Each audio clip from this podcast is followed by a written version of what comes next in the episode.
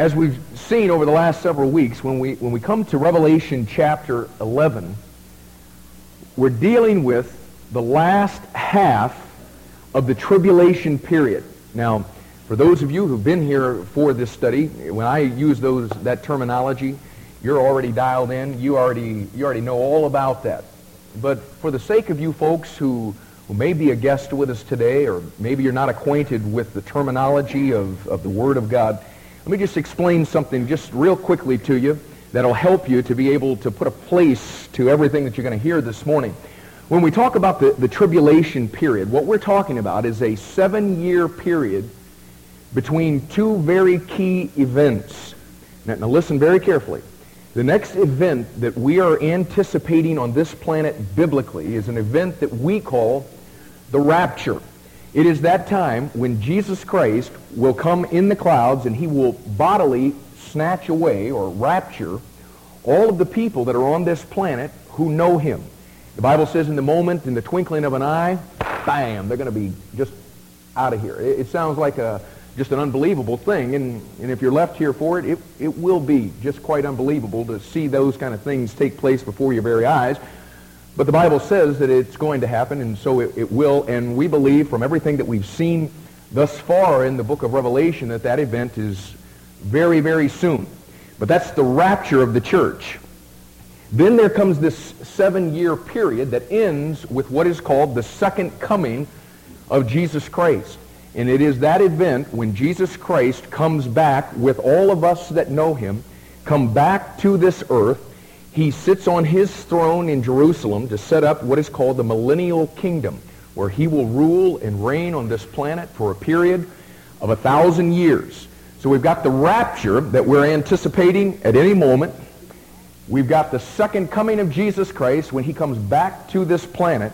But in between those two events, is that seven-year period that is called the tribulation. A seven-year period where God's judgment and wrath is poured out upon this planet. Jesus said in Matthew 24 that there's never been a time like it before it, and he says there'll never be a time like it after it. It is a horrendous period of time. Now, the last three and a half years of that period is what Jesus referred to as the Great Tribulation. Now, there's going to be relative peace at the first part of that tribulation period, that seven years. The second part of it is going to be that period called the Great Tribulation. Okay, it's the last half of the seven years, or three and a half years for your study sheet. Or as the end of verse 2 says, look at Revelation chapter 11. you, you see in Revelation chapter 11 and verse 2 that it refers to 42 months. Okay, so this three and a half years, that last half of the tribulation period, is also referred to as 42 months. And what we find as we begin to, to look at what the Scripture teaches, and in fact we don't even have to go past this very passage right here to find out that a biblical month is a month that com- is comprised of 30 days. And if you multiply 42 months of 30 days, it will give you the figure that's found in the middle of verse 3. 1,203 score days, or 1,260 days. Okay? Now, I've gone through all of that just to help you to get your bearings here about where we are in Revelation chapter 11. We are dealing with that period of time that is the Great Tribulation, that second half of, of that seven-year period. And at this point in the tribulation period, John says in verse 1, And there was given me a reed like unto a rod. And the angel stood, saying, Rise and measure the temple of God and the altar and them that worship therein. Now, what's interesting is that in this point, at this point in the book of Revelation, uh, up to this point, John has, has only been a spectator of all of the events that have unfolded before his eyes, and he's very carefully and very obediently recorded the things that he has seen. But at this point, John becomes more than a spectator. He becomes the main character of the drama, and he's told to take a reed and measure the temple of God. Now understand that this is not the the heavenly temple that he's told to measure here. This is not the same temple that we saw back in, in Revelation chapter 8, verses 3 to 5. The, the temple that he is told to measure here in Revelation chapter 11 and verse 1 is a temple that is on the earth at the midpoint of the tribulation period on the Temple Mount in the city of Jerusalem. You say, well, how do you know that? Well, we know that because verse 2 says, But the court which is without, or on the outside of the temple, leave out and measure it not, for it is given unto the Gentiles, now watch this, and the holy city shall they tread under foot 40 and two months, and I guarantee you that no Gentiles will tread the heavenly city for any period of time.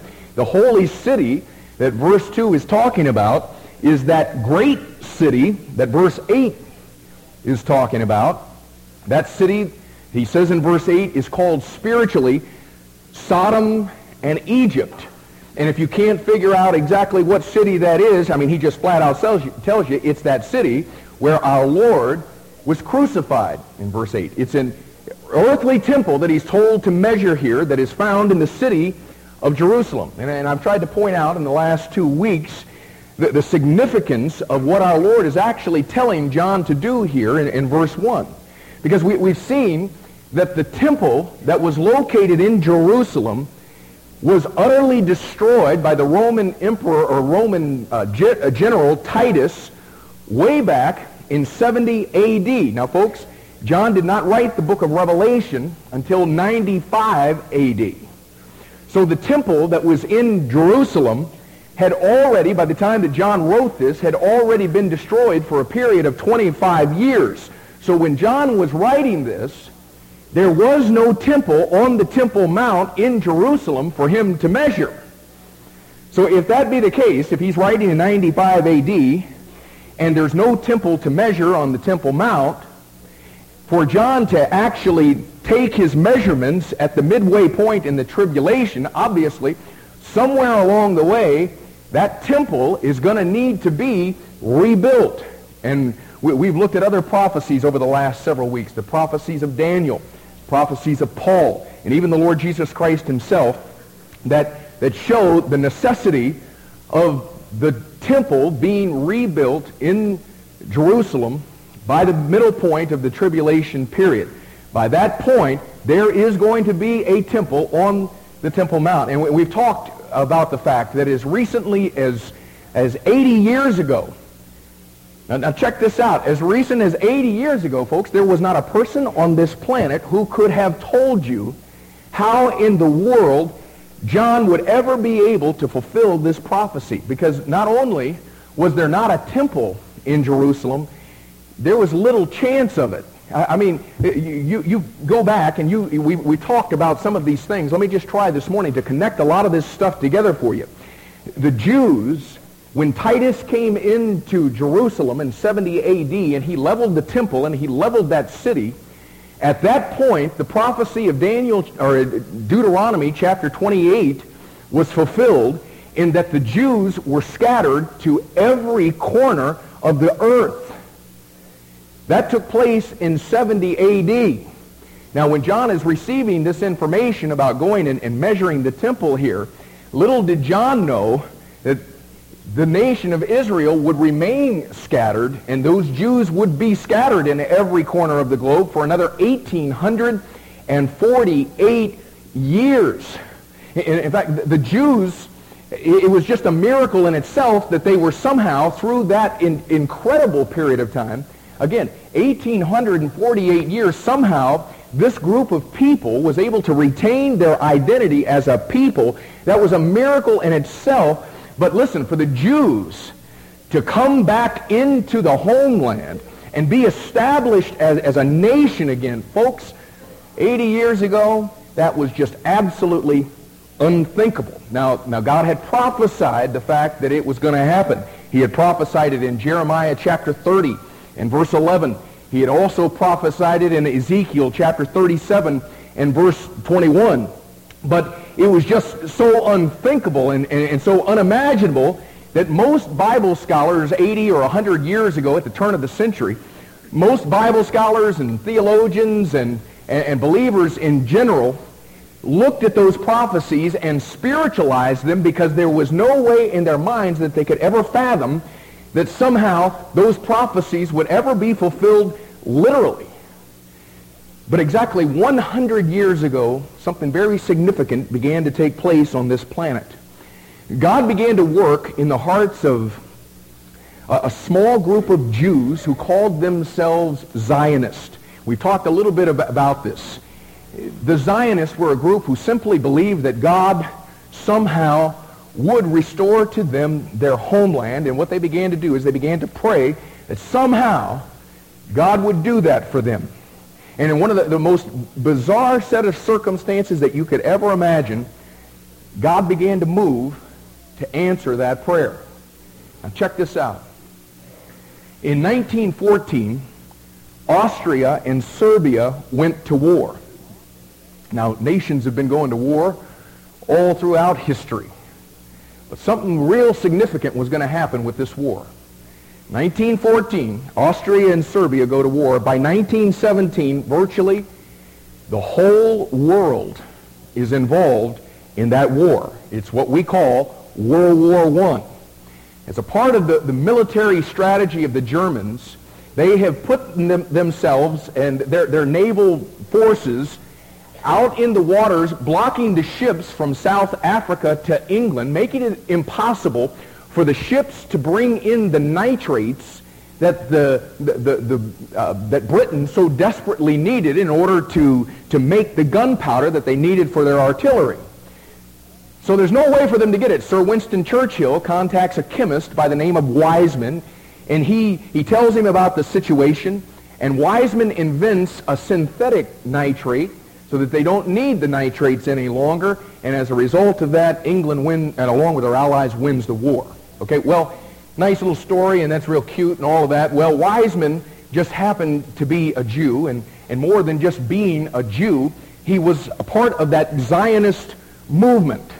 The British Parliament is, is so overjoyed at what Weizmann was able to do for them that they say to, to Weizmann, you know, we'd like to to somehow find a way to express to you the gratitude of our hearts and what you did for us in, in this war. Well, coincidentally enough, England, through that war, had just taken control of Palestine from the Turks. Weizmann knows about this, and he says, you know, if there's anything that I really want, it's not money, it's, it's, it's not wealth or fame. What I really want is I want a national homeland for my people. And in 1917, the Balfour Declaration was signed opening Palestine to Jewish immigration. And in 1918, I mean, now, now think about this, folks. That was only 80 years ago. In 1918, just, just like the final verse of the, the, the Hebrew Old Testament says, and of course the, the last verse of their Bible is in our Bible, Second Chronicles chapter 36 and verse 23. And what that verse tells them in their Bible is get back. Get back up. And just like that verse tells them in their Bible, the first Jews in 1918 began to move back into the homeland. Now, folks, you can list all the reasons in the world that you want for why World War I took place on this planet. And we can humanly we can go through and we can say, yeah, the whole Austria and Serbia gig, and yeah, the Germans and the Nazis, and we can go through all of that stuff. But folks, from God's perspective, World War I was God getting the land ready for that Jew. World War I ended in 1917. By 1939, just 22 years later, the world had entered into the Second World War, World War II. And of course, the key figure in that war was a man by the name of, what? Adolf Hitler. Adolf Hitler is a, a type of Antichrist if you look at all of the characteristics in the Bible. In fact, his number on his ID card in the Nazi Party was 555. And the Bible says in Revelation chapter 13 and verse 8 that the number of the Antichrist is 666, and Hitler was the last complete type of Antichrist on this planet before the real McCoy gets here real soon. But through Adolf Hitler, and his mercilessness to the Jews and exterminating over six million of them, the Jews rallied together. And in the whole process, those Jews gained the sympathy of the entire world. And just like God used World War I to get the land ready for the Jew, God used World War II to get the Jew ready for the land. And on May 14th, 1948, May 14th, 1948, exactly 30 years after the first Jews had made their way into the homeland. You remember the first Jews made their way in 1918 after in 1917 the Balfour Declaration was signed. And 30 years later from that date, 30 years being the biblical age of maturity, a modern miracle took place on this planet and Israel became a nation once again. You know why Israel became a nation, folks?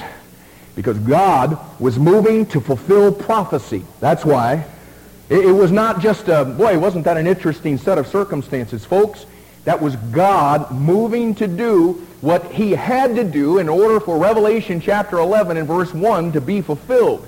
And that began a whole string of modern miracles in that part of the world that you'll never hear about in the evening news or on CNN or, or read in, in any newspaper. But folks, the miracles that have been going on over there in the last 50 to 75 or 100 years are just as real as any miracle that you've ever read about in your Bible.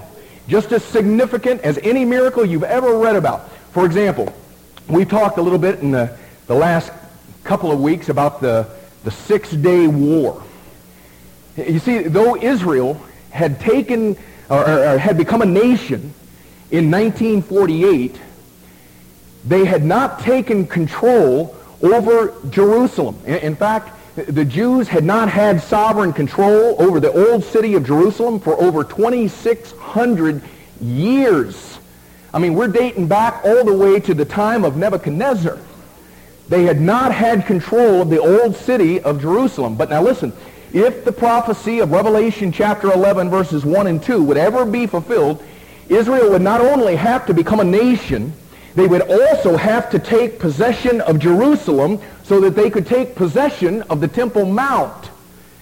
And in June of 1967, now I want you to think with me right now. We're in June of 1998 right now. And in June of 1967, just 31 years ago, I was just a 10-year-old runt running around the streets of Miami at that period of time. And, and, and in fact, at, at this very time, right now, 31 years ago, the Six-Day War was being fought right now, today, 31 years ago. The war began on June 5th, 1967. And what happened in that war is seven Arab nations had united against Israel.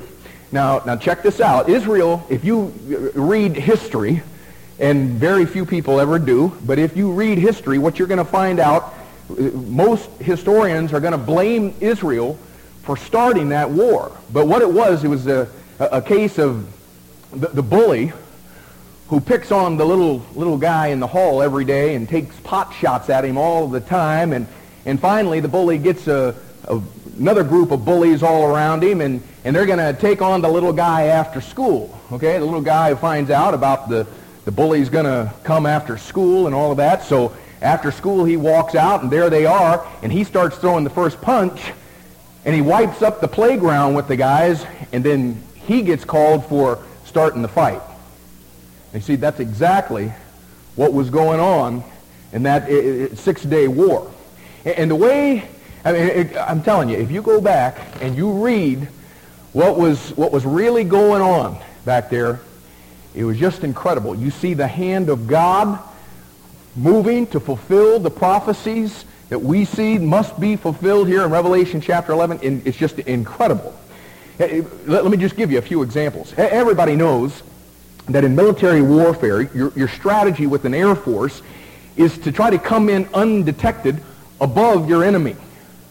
Well, what the nation of Israel did in this six-day war is rather than come in above the enemy, they did something different.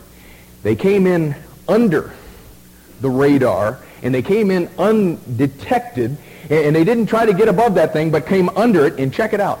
Within the, the first 12 hours of that war, before their enemies could even get their planes off of the ground, Israel had already destroyed 90% of the enemy aircraft. The other 10%, they couldn't get off of the ground because Israel had destroyed the airstrips. And there's all kinds of incredible stories that I'm telling you, one of these days, it, you ought to just find you some, some material on that six-day war and, and, and read about it. In just about every town that you'll, you'll go to in the modern state of, of Israel, there's a name that you're going to see that's on the streets of just about every single one of those towns. The name is Eli Cohen Boulevard, Eli Cohen Road, whatever. Eli Cohen, Eli Cohen. Anybody ever hear of Eli Cohen? Okay, a, a couple of you. Eli Cohen was a spy in Israeli intelligence. He had disguised himself for a period of 18 years as a, a furniture tycoon in Paraguay, South America.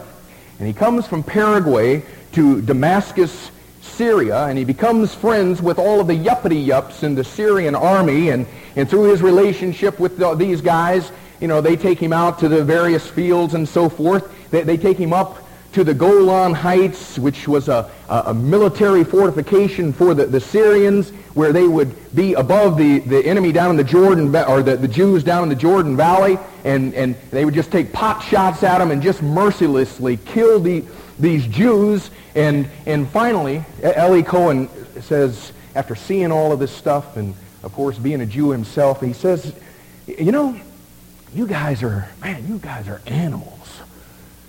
And the Syrians say, what, what, are, you, what are you talking about? He says, well, you, are just so you're just so cold-blooded to your soldiers. I mean, you don't you don't watch out for them. You don't you don't take care of your soldiers. They say, what, what are you talking about?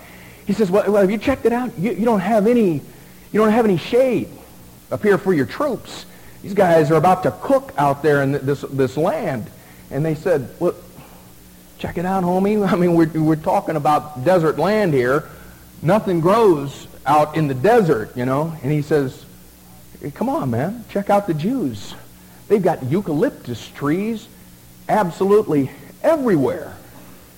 The Syrians said, you know, you're right, man. You know what? That's a, that's a great idea. And what they did is they planted eucalyptus trees next to all of their military fortifications. When the Six-Day War began, Eli Cohen wires back to Tel Aviv and tells them, bomb eucalyptus trees.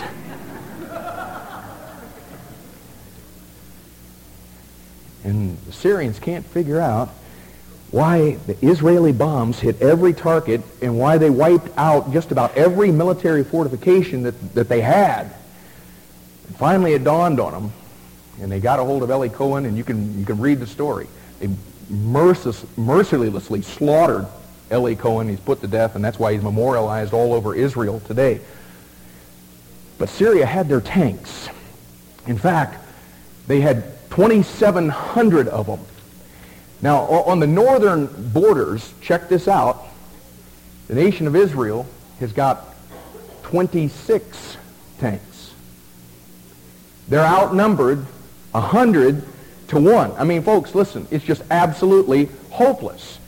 But the military commander of the, the, the tank brigade in the north remembered the story that we, we saw just several weeks ago on, on Sunday night. We're studying through the book of Judges. And in Judges chapter 7, just a couple of weeks ago, we went through the, the story of, of Gideon and his 300 men. And if you're not familiar with the story, then start coming on Sunday nights. And and I'll try to, to fill in the gaps here. Okay, here's Gideon, and he's got 300 men. And these 300 men defeated an army of 100,000 Midianites. And, and, this little group of 300, the reason that they won, of course, is because they had these incredibly intimidating weapons like trumpets and these clay pitchers and a lamp. I mean, that's pretty intimidating. But you see, in those days, every 1,000 soldiers had one trumpeter and one lamp bearer.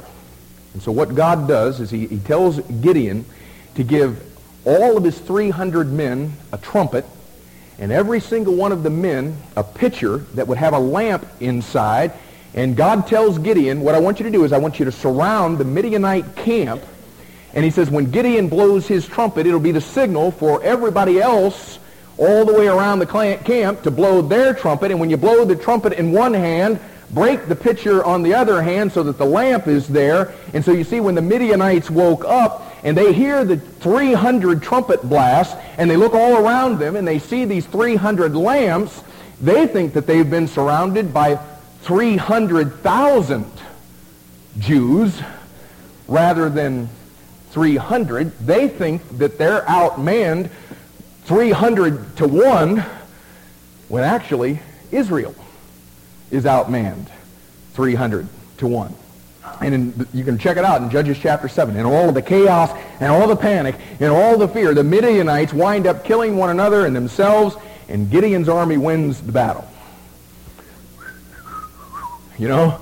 Anyway, we read that, a nice little story, and uh, yeah, I guess that could have happened then because people were so stupid, you know, back then. And, and that makes for a nice little story for the children to learn about and to put on the flannel graph. But in 1967, the military commander of the tank brigade, he remembers this little story back there of, of Gideon in the Bible. And he knows that the Soviets are intercepting his radio communications with those measly little 26 tanks that are out there. He knows that they're tapping in on this thing. So he begins to speak to each one of these men in the tanks as if they were a brigade of 100 tanks. Moscow gets a hold of this. They send message to the Syrians. The Syrians retreat, believing that they've got 2,600 tanks out there on the northern border alone, when in reality, they had 26 tanks. Now, folks, that wasn't 3,100 years ago in Gideon's day. It was 31 years ago. Though that miracle took place 31 years ago, and you can check it out, and I won't go into, you know, 10 trillion stories, but you can also check out the, the, the stories about the Egyptians and with their tanks and all of that. Here they, again, they've got the, the Israeli army totally out-tanked. And they get out of their tanks and surrender. You know why? Well, that's, that's what their army wanted to, their, their commanders wanted to know. They said, we saw angels on their tanks and we thought, who are we to fight with God? Our lifetime, folks. We're not talking about, you know, 3,000 years ago. We're, we're talking about stuff happening in our lifetime. But by the time the Six-Day War was over, Israel had taken control of five pieces of real estate. The Golan Heights, the Gaza Strip, they took Sinai, they took the West Bank, but most importantly, listen, they took Jerusalem. You know why they took Jerusalem?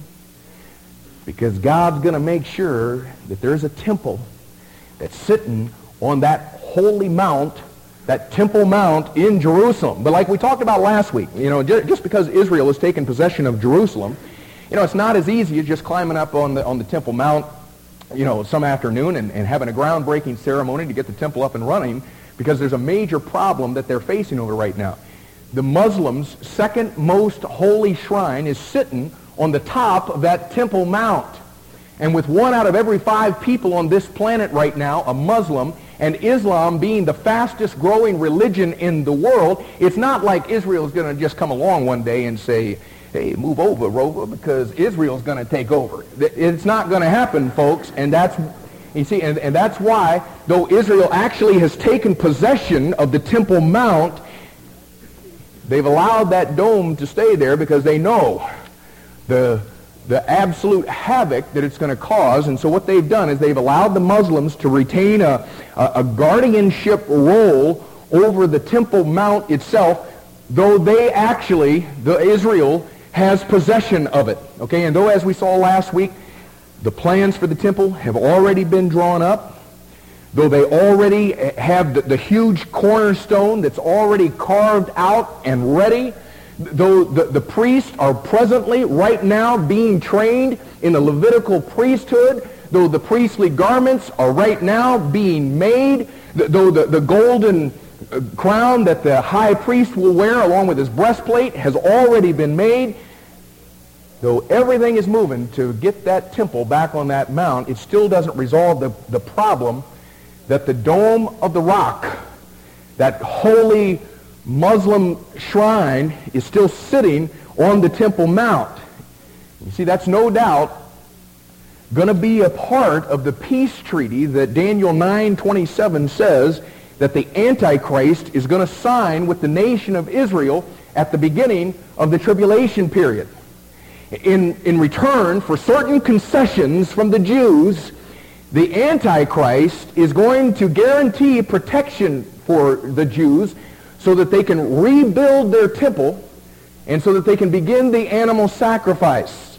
Now, now somehow the, the Antichrist is going to so schmooze a, a deal that everybody involved is going to be grinning. And Israel is anxiously going to get their name on the dotted line so that after all of these years, they can finally have peace and so that they can finally rebuild their temple. But Isaiah chapter 28, verses 15 to 18 says that this is going to be, this, this treaty that they're going to sign with the Antichrist, it is going to be the peace treaty from hell.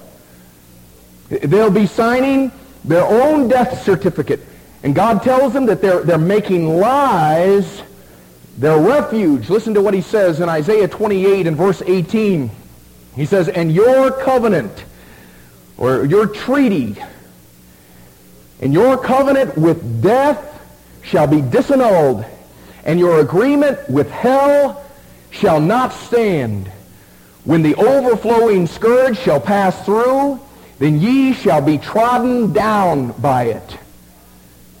And of course, we know what God's talking about when he talks about the, look, look at the verse there, the overflowing scourge passing through. And he says, and then ye shall be trodden down by it. Because now listen, at the midway point of the, tri- uh, of the tribulation period, Daniel chapter 9, verse 27 says, in Matthew 24, verse 15 says, Second Thessalonians chapter 2 and verse 4 says that the Antichrist is going to parade his egotistical behind into that temple. He's going to sit down on the throne. He's going to proclaim that he is to be worshiped because he is God, an event that Daniel and Jesus and Paul, all three of them, refer to as the abomination of desolation. And at that point, in the tribulation period, the covenant, this peace treaty, is broken. And just like it says here in Isaiah 28 and verse 18, the Jews will be trodden down. And guess what? It's exactly what the Lord Jesus Christ tells John right here in Revelation chapter 11 at the end of verse 2. Would you look at it? He says, And the holy city shall they tread underfoot forty and two months, that's that last three and a half years of the tribulation, after the Antichrist has committed the abomination of desolation. Now, folks, now listen, that's the reason that the Lord Jesus Christ tells John here that as he's measuring the temple, look at verse 2 again, he says, But the court, which is without or outside the temple, leave out, don't measure it, measure it not, for it is given unto the Gentiles. Okay, now, now, now listen, obviously, I, I, I don't have any idea exactly how the Antichrist is going to pull off this whole treaty gig that's going to be, you know, satisfactory to both the Jews and the Arabs, and that's going to resolve this problem with the dome of, of the rock being in the exact location where the, the temple needs to be rebuilt. But let me share with you some, some recent archaeological discoveries that have a major bearing on what we're seeing here in Revelation chapter 11. Now, now listen, for 13 centuries on this planet, Now, I mean, since 691 AD, when they built the Dome of the Rock on the Temple Mount. That's how far the thing goes back. 691 AD. And for the last 13 centuries, it has been believed that that Dome of the Rock was built directly over the site of the original, uh, uh, uh, the original temple way back in Solomon's day, and specifically over the Holy of Holies.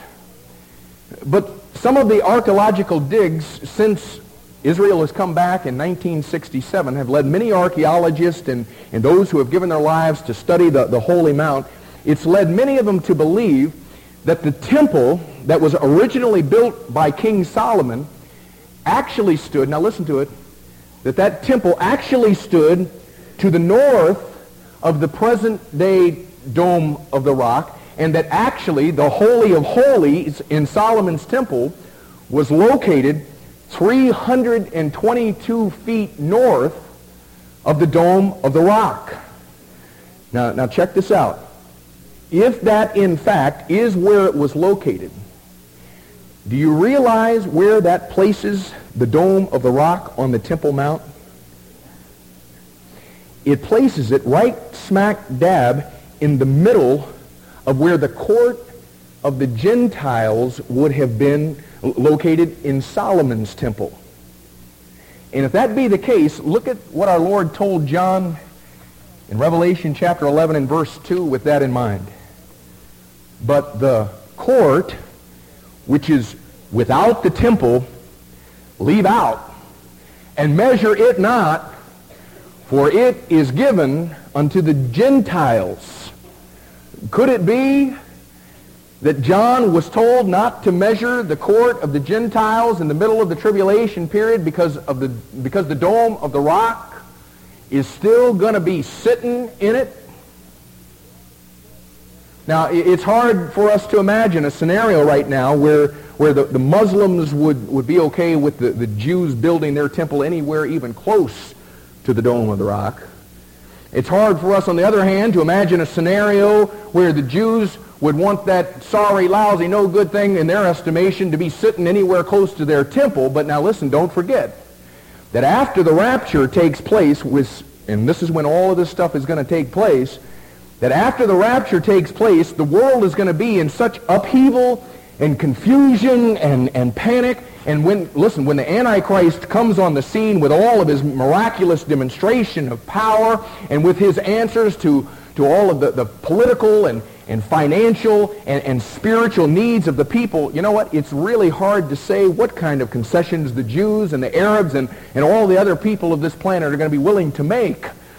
So it could very well be that that Dome of the Rock may still be sitting there if what archaeology has, has recently discovered is in fact the truth. But we do know this. Now listen, whether the Dome of the Rock is there or not, the temple is going to be built on the Temple Mount in Jerusalem. And if you're wondering, all of history right now is moving to that event.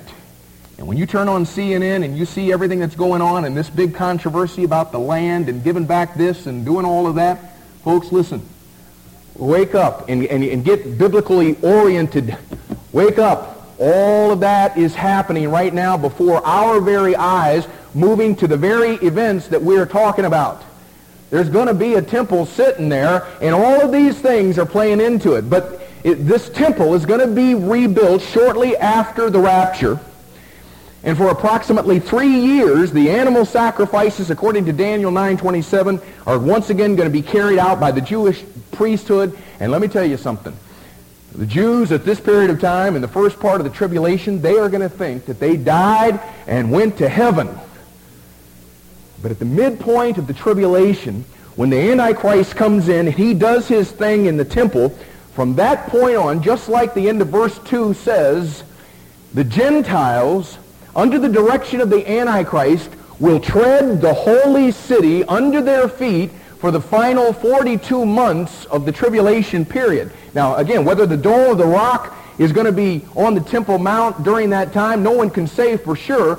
But verse 2 leads us to believe that for some reason the Lord Jesus Christ didn't want John to include the court of the Gentiles into his measurements. Which brings up a, a very important. And that is, what's up with this whole measuring thing that our Lord asked John to do here in verse 1 in the first place?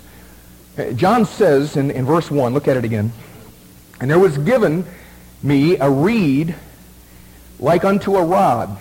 Okay, we, we would call it today a, a measuring stick, okay?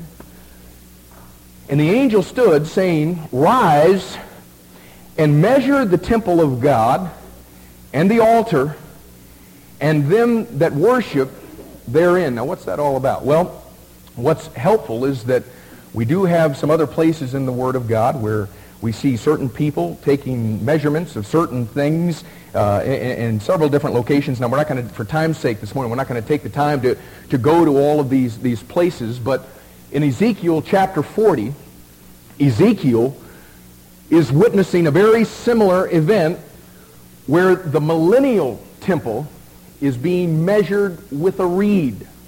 Ezekiel chapter 40 and verse 5 even tells us exactly how big this reed is. Now, John's got a reed that he's going to measure with. Ezekiel sees a guy with a reed, and God even tells us the size of the reed. He tells us that it was six cubits long, and a cubit was basically the, the distance from a, a man's uh, elbow to the, to the tip of his finger, approximately 18 inches. So the reed, if it was six cubits, was approximately nine feet long. But what what he sees here in Ezekiel 40 is the millennial temple is being measured. And then you see this, this measuring thing again in the book of Zechariah, chapter 2, verses 1 through 5. And in Zechariah 2, 1 through 5, Jerusalem is being measured. And then we're going to run into this, this whole measuring thing again in our study of the book of Revelation in chapter 21, verses 15 to 17, where the new Jerusalem is being measured. And what you begin to find as you compare Scripture with Scripture and you begin to look at all of these different things is that when God takes measurements of something, it's not so that he can find out the dimensions of it. It's not God up in heaven saying, you know what? I wonder how big that thing is. Man, I'd love to find out. God is not interested in finding out the dimensions of it. It's being measured, listen, to symbolize a spiritual evaluation.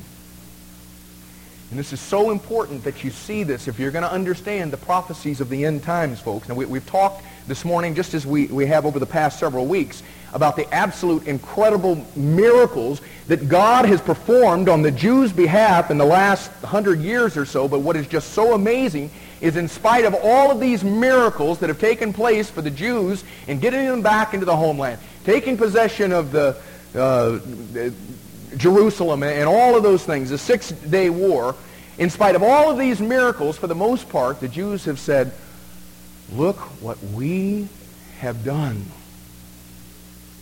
And now understand, this, this whole groundswell on the part of the Jews to rebuild the temple is not coming first and foremost because of their faith in God. It's coming because of their faith in Israel. Now, there's obviously a number of Orthodox Jews who hold to the Word of God and to the strict Mosaic tradition. But for the most part, Israel today is made up of Jews who are agnostic as far as their relationship with God is concerned. So understand, the temple is going to be rebuilt, but it's not going to be because of a recognition of Jesus as the Messiah. It's not going to be rebuilt uh, for the purpose of bringing about a spiritual revival. It's going to be brought about and rebuilt as part of a cultural and nationalistic revival. And you see, that's why our Lord wants John to measure it. He wants John to give a spiritual evaluation of it. And you know why he wanted John to do that? So that we'd come along in 1998 as we're studying the book of Revelation and we'd see this temple that's going to be rebuilt on that mount and so that we might take the time to measure this tribulation temple ourselves and give it a spiritual evaluation by comparing Scripture with Scripture. And as 1 Corinthians chapter 3 says, to find out of what sort it is. And by doing that this morning, we, we see that this temple really has nothing whatsoever to do with God. It has everything to do with Israel. It has everything to do with prophecies being fulfilled in the tribulation period by the Antichrist. And what we're going to find out as we come out of verses 1 and 2 in this chapter, as we begin to talk about the, the two witnesses that stand up in the tribulation period, and what we're going to find is these guys stand up, and man, they are just preaching up a storm. And you can bet that one of the, the key reasons that they are so hated on this planet, we're going to find out in Revelation chapter 11, that these two guys, as they're preaching throughout Jerusalem, are so hated that they actually end up chopping their heads off and leaving them laying in the street for a period of three and a half days. They don't, I mean, and people are filing by and just rejoicing over the fact that these suckers are finally dead.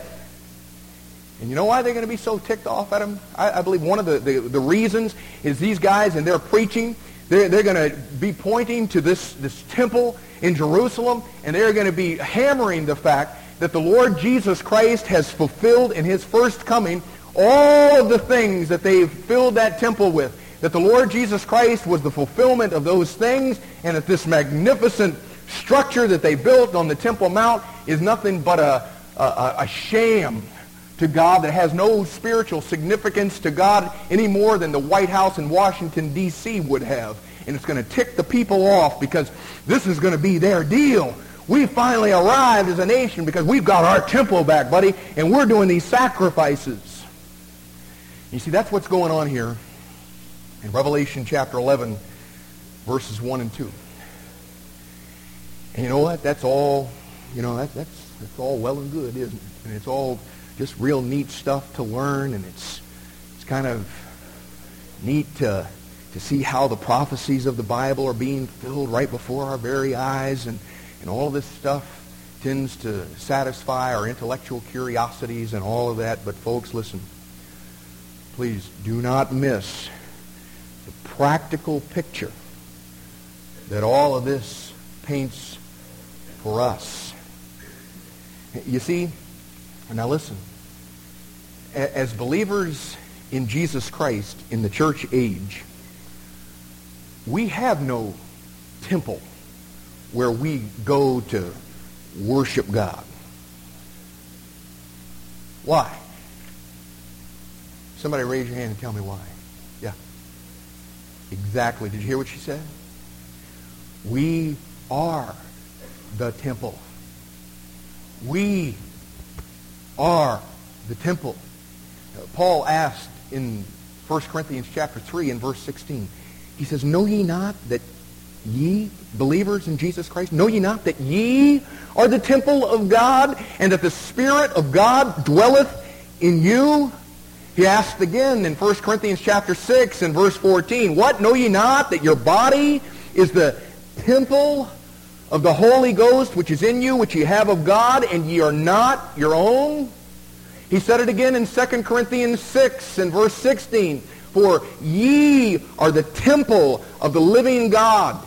In Ephesians chapter 2, verses 20 and 21, Paul said that as believers in Jesus Christ, he says that we are a building fitly framed together as an holy temple in the Lord. And he, he says, in whom ye also are builded together for an habitation of God through the Spirit.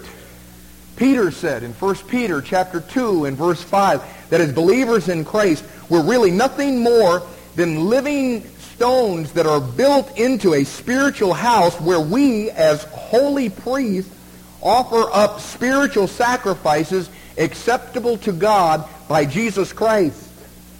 Again, you can't miss the fact that there have been some temples, and we spent all last week just going through all of the various uh, temples down through the centuries, and we're, we're looking at, at what John has been commanded to do here. And folks, now listen, I promise you that if the Lord Jesus Christ wanted John in verse 1 to take God's divine rule of measurement out of his hand and have John go and measure the tribulation temple to determine its spiritual condition. And if Ezekiel sees the man who had been given God's divine rule of measurement, and he's measuring the millennial temple to prove its spiritual condition, then I promise you this morning that the Holy Spirit of God is holding his divine rule of measurement next to every single person in this room this morning to evaluate the spiritual condition of his temple that we call our body. You know what? Every single day of our lives, folks, as believers in Christ, the divine measuring rod that we call the Word of God is laid next to us to determine the spiritual condition of the temple. Last week, during the Sunday school hour, we, we had communion. You know what the scripture tells us in 1 Corinthians chapter 11? That before we come to that event, we're to lay our lives next to the measuring rod of God to see the spiritual condition of the temple. To be quite honest with you, we got to the point where we ran out of time last week. During communion, we had to get into the morning service, and guests were bottled up in, in the foyer. But I'll just tell you, I, I felt like we needed to take a little more time as a church. We needed to take a little more time as individuals to just slow down and recognize the fact that we come far short of God's standard, of his divine rule. It's true of us as a church. And the reason it's true of us as a church is because it's so true so many of us as individuals.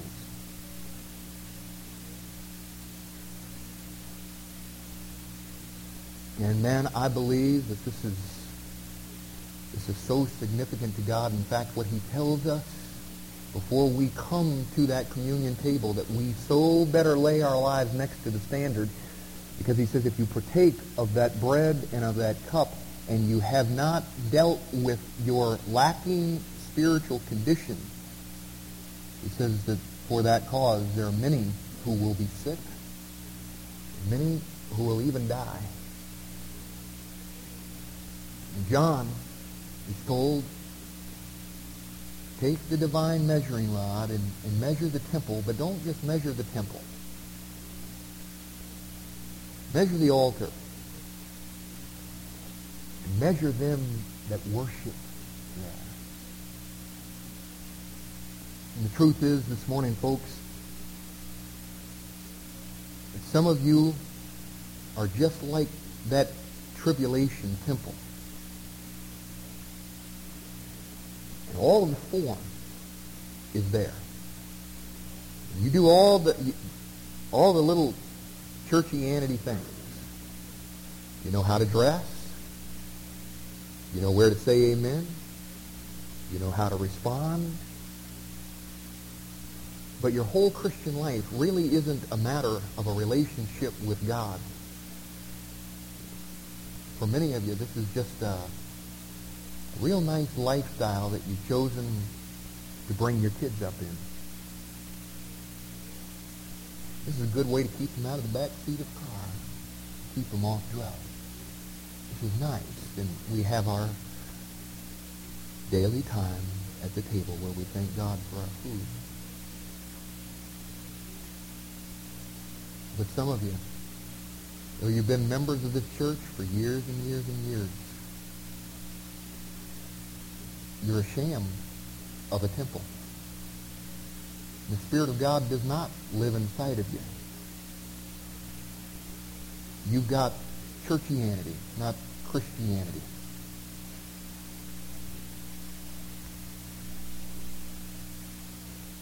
Others of us, we are a bona fide temple. There was a day when the Lord Jesus Christ came into our life and he took up residence by his Spirit within us.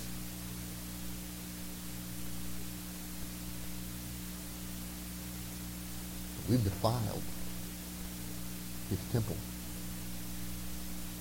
As we lay our lives next to the divine measuring rod of God, we come up so lacking. We confuse ourselves because we come into a church like this. We hear all the teaching of the Word of God, and we're learning facts, and we're learning prophecies, and we're, oh, wow. But when it comes to the actual living of our lives, some of us are defiling the holy temple of God that has been become the habitation of God on this planet.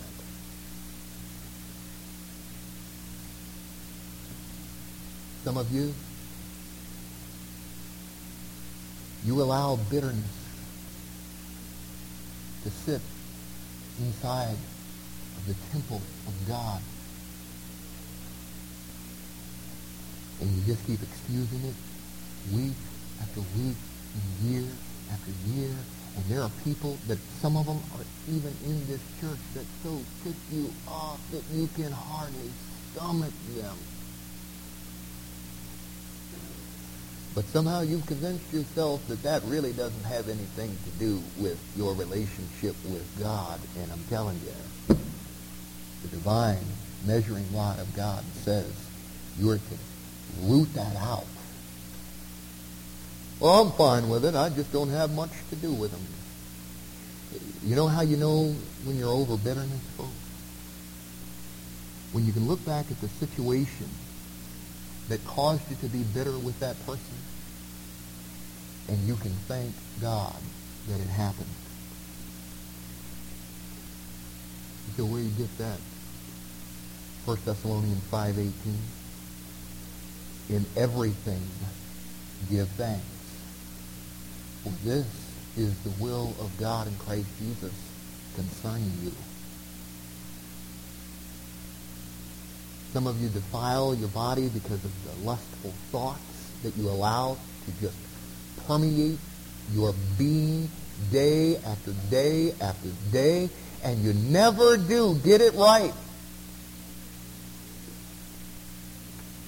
The measuring rod of God comes down and says, the temple of God comes far short of God's divine standard. And when folks, now listen, we could go through thing after thing after thing after thing. You don't need me to call you sin. Just telling you, God's serious about his temple. And God is constantly evaluating the spiritual quality of his temple.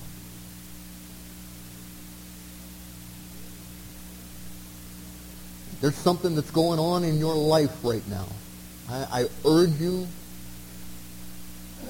to lay your life down next to that standard and confess as sin what God reveals to you and deal with that thing. For those of you that are here this morning and you've never received Jesus Christ as your Savior, I, I know how it goes. We go through life and we want to be a temple. We want to do all of the nice little religious things. We want to make sure that we're going to heaven. Listen, folks, the only way that you get there is by confessing that there's no way for you to get there. That you're an absolute sinner before God in desperate need of his forgiveness.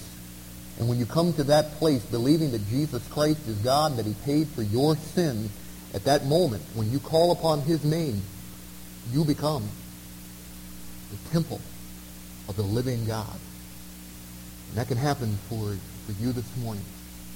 Our pastors are going to be up on either side of the front of the worship center as we conclude this morning, there to talk to any of you folks who have never entered into a personal relationship with the Lord Jesus Christ. We'd love to answer your questions and talk to you. We urge you to, to talk to one of them. Others of you, maybe you're, you're dealing in, with, with, with something in, in your life that you maintain, you can't get the victory over it, you know what?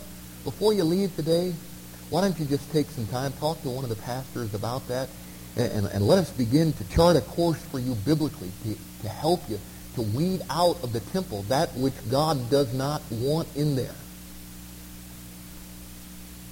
Now, Lord, I, I pray this morning you would help us to do the, the spiritual evaluation that we see that John was commanded to do with the temple that will be rebuilt on this planet in the very near future.